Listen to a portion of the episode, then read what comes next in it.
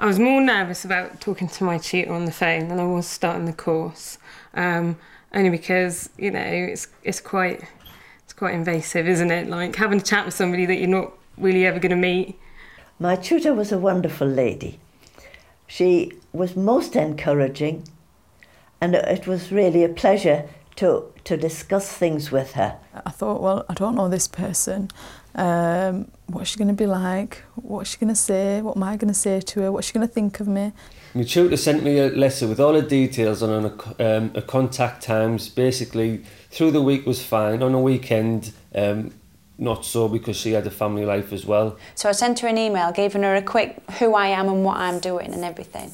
And she rung me up and she was, oh, she's just the most really nice woman. And we got on like a house on fire. He was just such a lovely chap and so encouraging. He was just always positive. We organised between ourselves that she would ring me on a Friday afternoon um, around two o'clock. And on the dot of 9.30, my tutor rang. Each time it was wonderful. I was checking my email because I had my laptop with me and found a message from my tutor saying, I've been trying to call you. Are you out? Well, you know, let's arrange another time. And uh, picked up the phone and realised that my book had pressed against the phone and it was switched on. So all the time that my tutor was trying to contact me, the phone was engaged. So that was the very first time that I was meant to talk to, to my tutor, which was, you know, a bit of a, a situation. But we got over it and I called her straight back said, oh, you know, and apologised for it. But she was fine.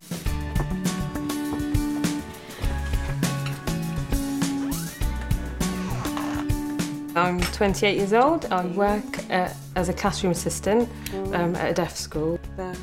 I've worked there for three years, and the children that I work with, they're deaf, but they also have additional needs.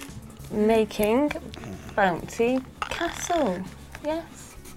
Yeah, I really enjoy my job. It's it's full time. It's 32 hours a week. Emily. I'm really happy that I've done this course. It's something that I've always wanted to do. Sounds really silly, but because I hadn't studied for six years, um, I never felt like this at school. But I was really excited because it was giving me an opportunity to go on to my nurse training. I live at home with my partner. Do you want to go um, mackerel fishing? Or his son, George, who's 10, and his daughter, Alice, who's 16. And then there's my daughter, Emily. And it's all loaded. I study here. We've got a computer desk there. It's really good. It folds out. I study mainly like when my children aren't around. I just set myself a time, say between nine and half ten, and I try not to go over that. I found it first um, uneasy on the telephone at first, and I didn't think tutorials on the phone would be would be a success. Well, this is not going to be right for me because how am I going to learn off the phone? How how is she going to be able to tell me? How am I going to understand when I can't see her? Um, I found it useful to write questions out, so have questions prepared so I can you know make use of my time. But it's very much about kind of make sure I was at the liv- in the living room, um, sitting at a table so I can spread my coursework out. I knew when he was going to call. I made I made all my notes. Anything I wanted to ask or tell him, I made I prepared in advance in the timing that I had allotted to that particular thing. And once he called, I was completely ready. My first phone call was um, actually quite nerve wracking. Um, I didn't know anything about her and I didn't know who I was talking to. Um, but she really put me at ease. If I get a problem, I ring her up and she, uh, I say to her, I can't do this because of this. And she'll, she'll try and put it f- to me in basic English uh, that I can understand. And um, we get on quite well. You've got to ask and ask again until you get it right. Once you've got it right, you'll never have to ask again. And don't be worried if there's a little bit of a silence on either side. Sometimes a little bit of a break, it makes you think. I think my impression of you know sort of teachers and, and tutors um, probably is still was still ingrained from when I was previously at school. Um, so it was it was nice to be able to perhaps you know deal with them more on, a, on an adult level, if you like. The relationship with my tutor was more one of equals, two people sharing the same interest. There was no judgmental questions. It was all helpful. I just wanted to talk to you because I'm going away on holiday. I've been working at Tesco for about 19 years and currently I'm the resource manager. Uh, and basically what that means is I'm in charge of recruitment. And what I want you to do is recruit those people, so interview them, screen them. So get to meet all the new people, which is good fun. It's about the Black Book process. I've wanted to go back to studying for quite a while and I've always been interested in psychology. A friend of mine suggested the Open University to me, um, so I looked up on the, their internet and found an openings course was exactly what I needed. What I found is that um, I needed to be quite structured and routine and made sure that I spent at least an hour after work. So it would be the first thing that I did um, when I got home. And strange enough, this room isn't used a great deal. It tends to be left uh, unused, so it's a very quiet environment. I enjoy walking around London, pottering around London, finding new buildings, and um, I like taking photographs, something that I used to enjoy when I was younger, and something I'm getting back into. I find it helps me relax. What are you up to this week then? I'm going to the, um, the drinks party. I personally believe it's been a, a learning experience for me, and it's something that I'm, I'm pleased that I've done. This is the thing that Simon's organising that I can't attend because I'm in Leeds. But it's helped me change as a person, it's made me more confident, made me more outgoing, and um, in the future I know that even though things are daunting, you do get through them, and there are people that are out there to support you, and that's kind of what the openings course is all about. When we got the first assignment back, uh, you know, every day at the letterbox, and thought, uh, is it coming through now? Is it coming through? But uh, it was a lot of excitement and uh, nervousness, thinking, you know, how how I've done.